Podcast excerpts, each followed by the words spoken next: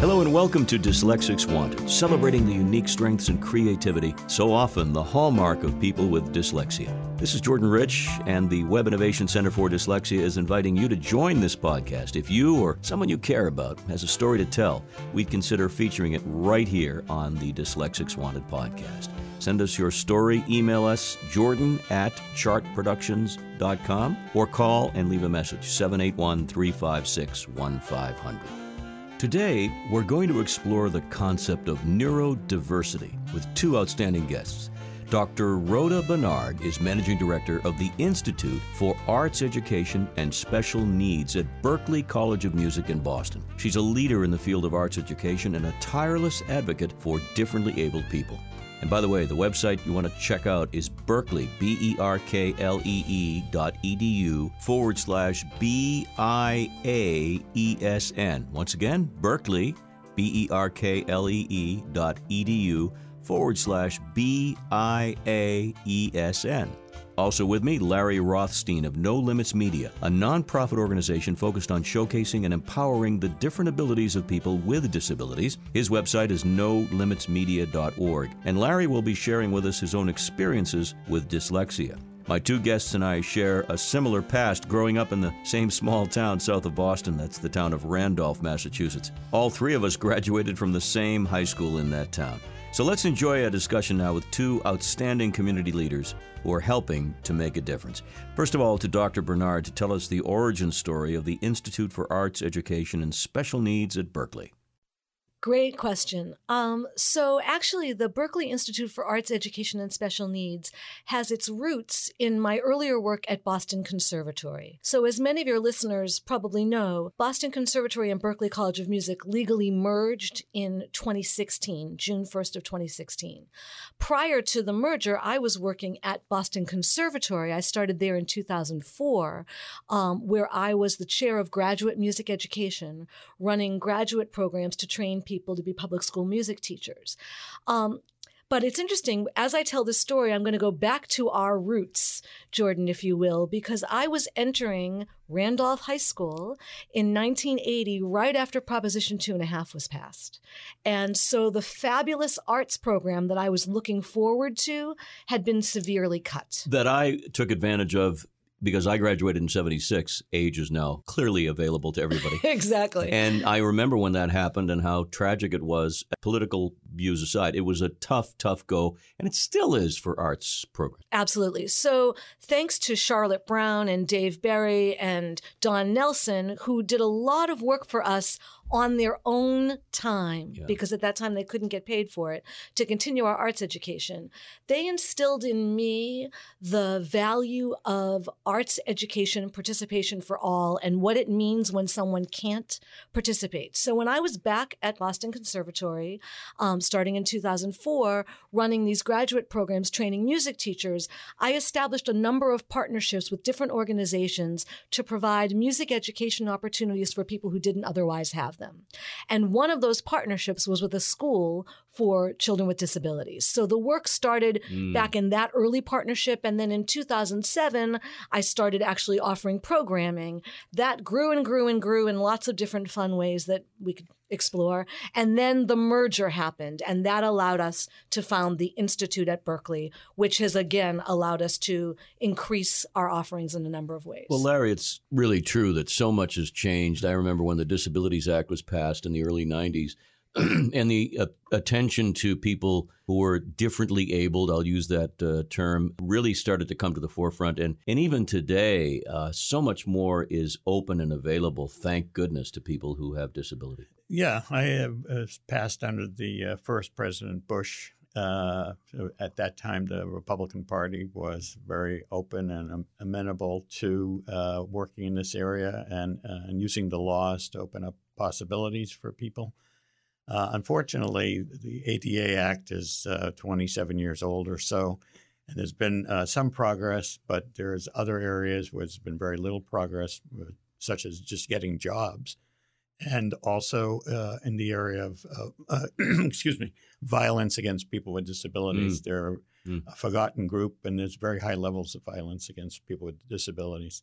But the stuff that Rhoda is doing is showing the abilities of people with disabilities, and that's what No Limits is about. We've worked in the area of film and television. I've done a lot of work in the area of dyslexia and bringing to the forefront the stories of those with dyslexia. We'll talk with you specifically, Larry, because you are a dyslexic. Mm-hmm. Anyone's true talent is sometimes locked away until an educator comes along or a mentor or someone notices it and brings it out. So let's talk about how the institute works. Who are some of the who are the students first of all? Who are they? So we have three different areas of work that we do, and so we'll focus for for the purposes of this conversation on the arts education programs that mm-hmm. we offer for the community. Sure. So we have individuals with all different disabilities, physical, cognitive, developmental, social emotional, you name it.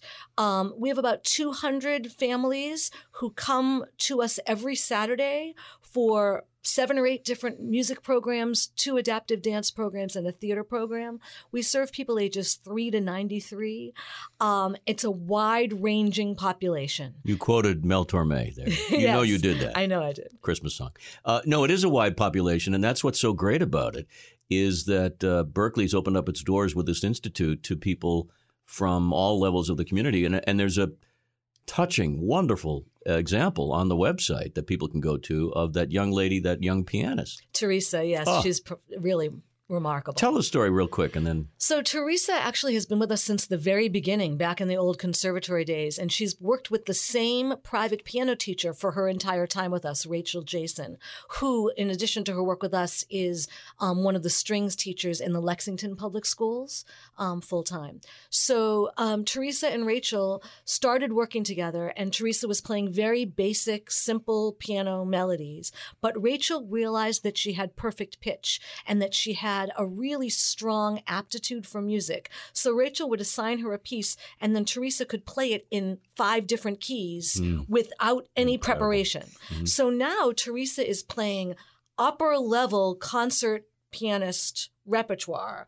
Bernstein, Rachmaninoff, serious concert pianist repertoire, and an extremely high level. If one doesn't believe that there is in the human soul something much more than just DNA. I mean, there's something going on, and that's the beauty of this. It's it's allowing people to express themselves in other ways. If you're autistic, in this case, uh, maybe vocal communication isn't the way, but boy, does she manage it on the keyboard. Exactly, right. exactly. Larry, talk a little bit about your own experience because you're in this for the long haul. You've been doing this, and um, you're a valiant, tireless worker. And we'll talk about the merger you guys have, formed, the connections, but your own story. Yeah, well, uh, I, I came to this uh, through a book project with a gentleman named Artemis Joukowsky, who has spinal muscular atrophy, which is a very debilitative uh, physical uh, weakness.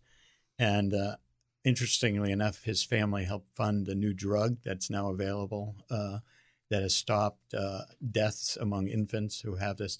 it's almost 100% if a child is born with it. Artemis got it when he was about 10 years old. And so he was able to uh, be mobile until recently. He's mm-hmm. more or less in a wheelchair, but because he was willing to fall a lot, uh, he could move around. Mm. He once fell crossing the street in New York. Uh, just it, it, it allows you to uh, just uh, it's like cutting the strings of a marionette. You just fall. Mm. Um, anyways, that's how I got involved. Uh, I didn't sort of self-identify as a person with a disability, even though I had dyslexia. Uh, it, it didn't show up except in certain areas in the academic world. When I went to Randolph High School, uh, I was an atrocious speller. I was horrendous at foreign languages. I managed to get D's in all languages, including Latin, Spanish, and French. Uh, I kept shifting from one language to another language mm. Because I thought, well, it must be easier if I did French. And unfortunately, it didn't make any difference. Uh, and uh, when I connected with Artemis, we realized that one of the things that Rhoda's program is showing is the different abilities of people with disabilities. But the law and our society in general uh, is not open to that philosophy until very recently.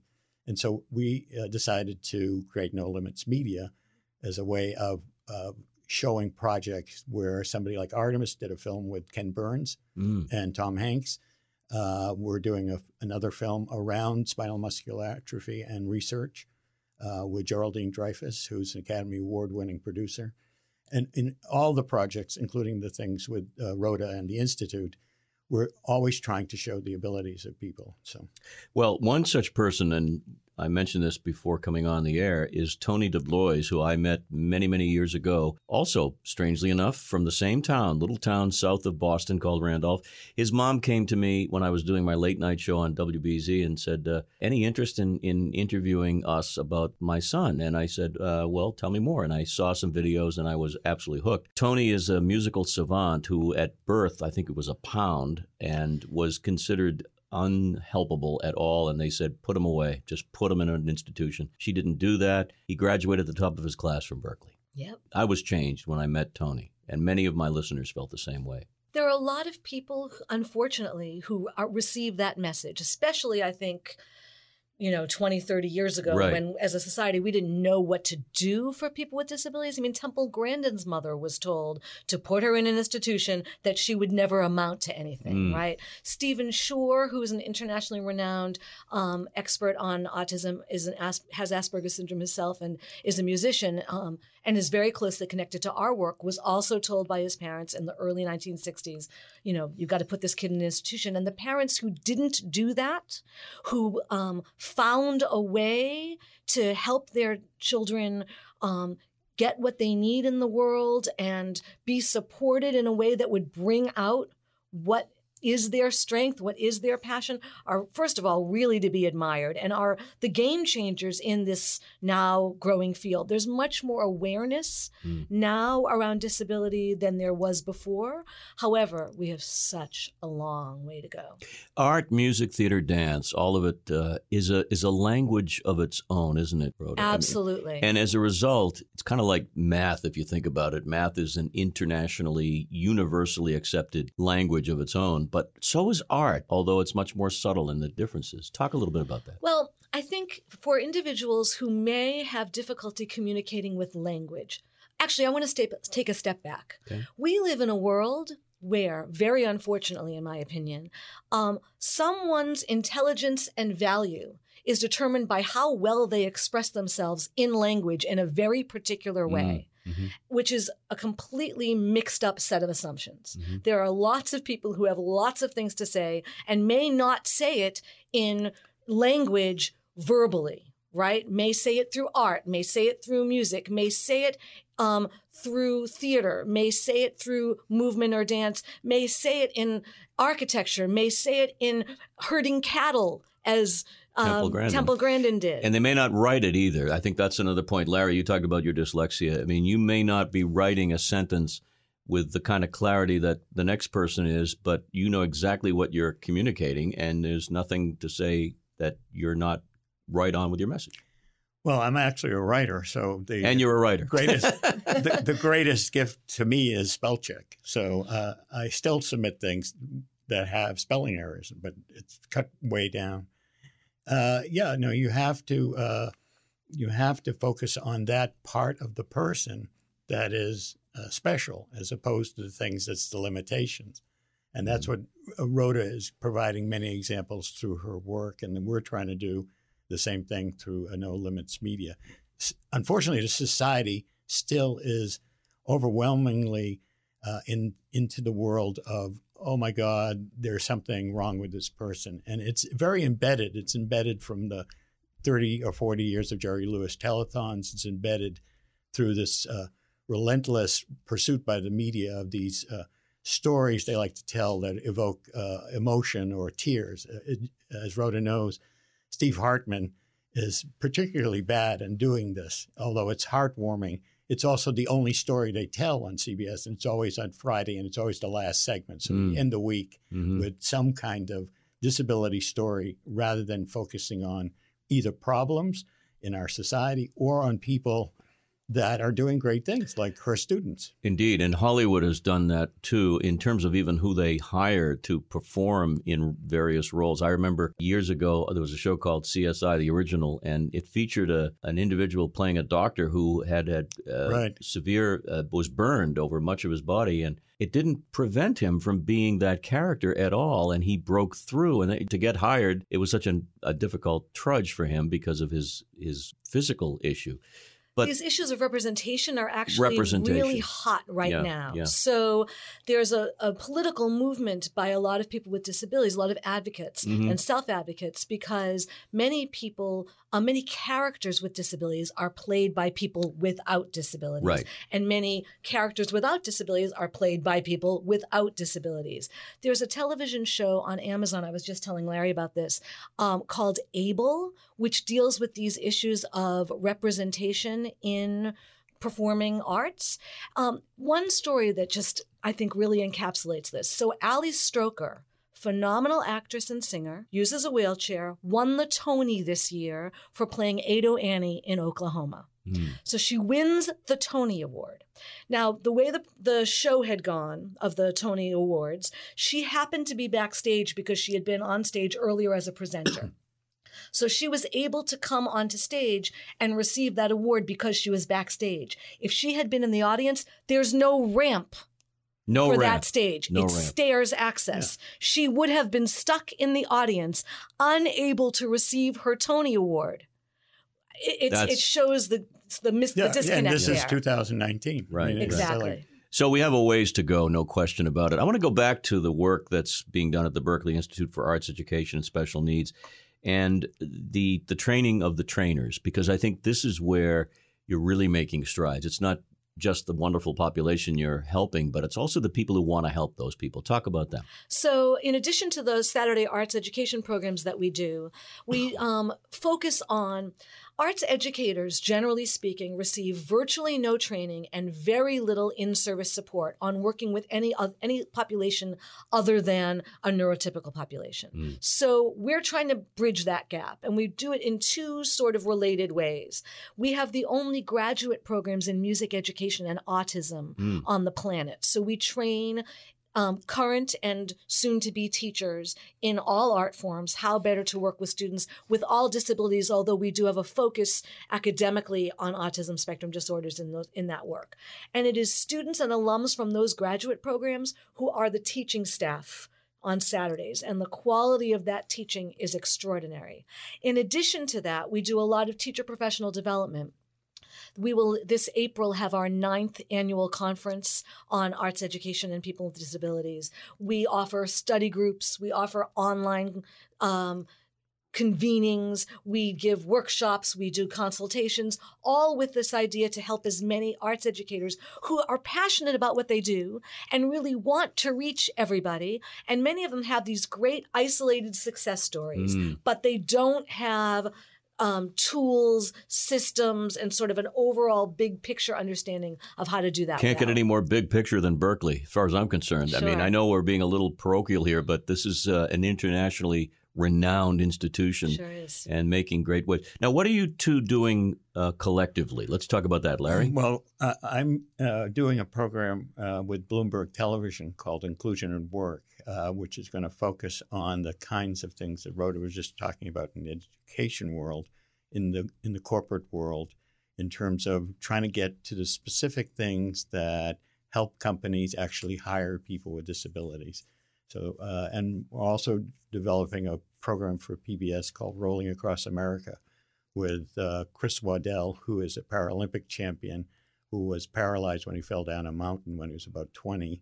Mm. And it would be the first travel show where a person with a disability just travels around America. He actually does this all the time uh, on his own, where he gives speaking uh, and lectures. Mm. Uh, and uh, the, the hope is to just have people follow Chris to not only have information about a particular city, but also to find in each city uh, something around You, disability. you talked earlier about the media portrayal so often, which is designed to get people's emotions going and to have them cry a lot and then say, oh, isn't that nice? They've survived. What you're talking about is, hey, this is what we do. It just happens to be what we do and who we exactly. are. Exactly. Yeah. just because we're in a wheelchair doesn't mean we don't travel. no. In fact, people with disabilities travel a great deal, Yeah. either by themselves or with their parents or with friends. And, and it's an unrecognized area within the travel industry. Again, you know, they, they're invisible in a sense. so we're trying right. to create visibility. So, getting back to uh, where we are now and where we want to be, I mean, you've got a lot of plans, both of you. Well, the sky is the limit, but hopefully the, the limits are not as much a barrier as they were in the past. Where do you There see There are no limits, which is Well, why it's No Limits Media. no limits Well, media? we're just- Sorry, Yeah, of course. We, we were just cooking up a book project on the way over here uh, for parents, a, a guide uh, for their for their children and how the arts can help their lives. So let's talk though about right now. Uh, if you could wave your magic wand, Rhoda, what would you like to see happen? in terms of our collective work, or Both and also in general. So, in terms of our collective work, um, we need an angel funder Okay. uh, to help us make these television shows happen um, and stick over a long term. And we're the arts partner for that. So, um, some of our students with disabilities will be writing music that will be featured in those programs, as well as um, our work will be featured in the Boston visit in terms of our programs and our students. And So what we're looking for obviously support, financial support, and Yes. and I believe in my heart of hearts that there are angel investors out there who would love to jump on board and do this. I know it's a struggle for anybody to find money, but Well, it's particularly hard in this area because although uh, disability is part of the diversity uh, efforts, uh, they tend to be the last group looked at. You know, as other groups have more political power, more economic power. Uh, uh, companies respond to them, and they get around to uh, people with disabilities. So right, right. that's what we're trying to break through in, uh, in multiple efforts. Uh, you know, and the more images, counter images to the the normal kinds of images that the media likes to pursue, the better. Uh, and and so uh, you know. We're working together on as many projects as we can think of That's at great. the same time. What really impressed me what, in that video that's on the site, and I'll give that site uh, several plugs, is the empathy and the love and the communication and the connection between the teacher and the student. That's something that you know you you can't just write up a thesis and say this is the way it's supposed to work. It has to. Ha- it's magic. It has to happen, right? I really appreciate your saying that. So, um, we have a new student who started in the fall. Yeah. He had actually been with us. We do a week long summer music day camp. We do two sessions of that. And he had joined us for two weeks last summer. And so it continued with us this fall. And I was, you know, every Saturday I spend the whole day at the programs. Um, taking visitors around, observing, meeting with folks, talking with families. And one of the moms, his mom, came to me a few weeks ago and she said, There's so much love here. Um, and that's exactly right. We do create, and, and I give my instructors, I have 27 phenomenal people who teach for me. I give them a lot of credit. Um, it is a safe, warm, nurturing environment that celebrates each individual person, that gets to know them and what they value and what they can do, and just brings that out. So, another plug. We do um, in May um, end of the year performances by our students, and they will be May 2nd and 3rd.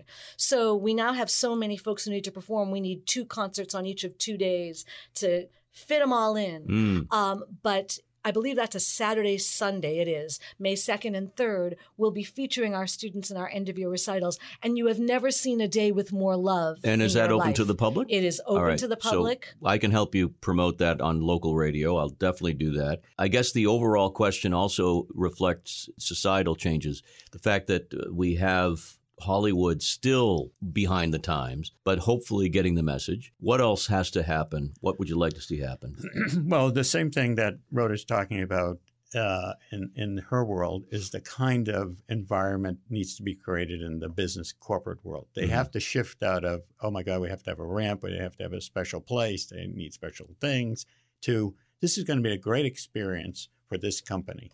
We're going to be bringing in people who will add value to us and also to engage us in new and creative ways to think about what we're doing. And it is part of what they call neurodiversity, having different voices in the room, whether it's women or African Americans or people with disabilities. And out of that will come uh, levels of creativity that companies can't imagine right now. You said something earlier, and you just reflected on it again. You know, we believe consistently in diversity, diversity, diversity. The one group that has been at the, the back end of that discussion is the uh, is the disabled. Yeah, it's part of it. They don't have political power. That's part of it. Yeah. And, and they they are not conceived of as an economic demographic, and so they're not part of advertising budgets. They're not specifically targeted by anybody, and because there's different kinds of disabilities, they're looked at as a fragmented community if they're even looked at as a community. Right, right. I met a comedian recently. Uh, name escapes me. I'm so sorry. She's actually on my podcast many uh, months ago, and she did a, a, piece. She had cerebral palsy, I believe, and she did a talk. Also, uh, Geri Jewell, you may know that name, as an upcoming guest on my on Mike podcast. What I loved about these two gals is the fact that they get up there and they start right in joking about themselves. And it makes people a little uncomfortable at first, but it's an amazing way to break the ice, if you will. I think all of us take ourselves pretty seriously at times, and I think the comics really do a great job. Oh, you're absolutely right. She wrote it down. Maysoon Zayed. Boy, are you good, Rhoda. that Randolph education really came. I, I can't remember what I had for breakfast. I'm a big fan of Maysoon Zayed. I met, She's fantastic. I met her at an event for the Epilepsy Epilepsy Foundation that I was involved in hosting, and I fell in love with her. She killed that night, absolutely killed. And talking to a bunch of people who are supporting, you know, research into helping save lives, and she absolutely disarmed everyone and and uh, I had to have her. I'm trying show. to bring her to Berklee. I'll uh, put in a good word. Uh, I would appreciate oh, she'd be that. a charm. That'd be fantastic. Larry David has done a number of things on curb your enthusiasm around disability. You know, you're absolutely right. And people, the politically correct scene would argue that it's unfair. And uh, but no, I believe it brings attention in a different way. He, he did a thing in the men's room. He, he yes. was using the stall, and he comes out, and there's a guy in a wheelchair, and he says, "What are you doing?" Says, well, "There's nobody in there. I mean, yeah. what do you want me to do?" I, exactly, exactly. Uh, you know, so it, it is very important to get that kind of perspective and get us to laugh at these human Boy, situations. am I, am I impressed, Rhoda, that you helped me. You saved me with Maysoon's name. That's so great. Well, listen, uh, let's do the plugs now and set people up with the right links. And of course, we'll add them to the podcast sites as well. Larry, starting with you, what is your web uh, it's presence? nolimitsmedia.org nolimitsmedia.org. Pretty resounding. No limits. No limits. Come on. Yeah, man. And uh, I know yours is a little bit longer because uh, Berklee's at the front end, but Berklee is B E R K L E E. What do you do after that? Dot edu. Right. Slash, and this is where it gets a little tricky. B I A ESN, and that is Berklee Institute Arts Education Special Needs. I guarantee folks when they go to that website, even if they have no personal interest in it, it just check it out. You will be awed and uh, impressed and moved because I'm telling you, there's so many great things happening over there. Thank you. And not to mention the fact that there's music just blowing up in Boston because of Berklee. Everybody I know is a Berklee grad making great music. It's an incredible yeah. place to work, and it's really been a fantastic transition for us um, as an entity to now be an institute there. So we want people to support these organizations. Art is everything. Take it away from life, take music away from life, you have no life. I mean, so think about what it means to people who uh, can express themselves that way. Thank you both for joining us on the podcast today. We really appreciate it. Thank, Thank you. you. Thanks once again for listening to Dyslexics Wanted. We're seeking personal stories about your dyslexia journey and would love to hear from you. If you or someone you care about have a story to tell, we would consider featuring it on this podcast.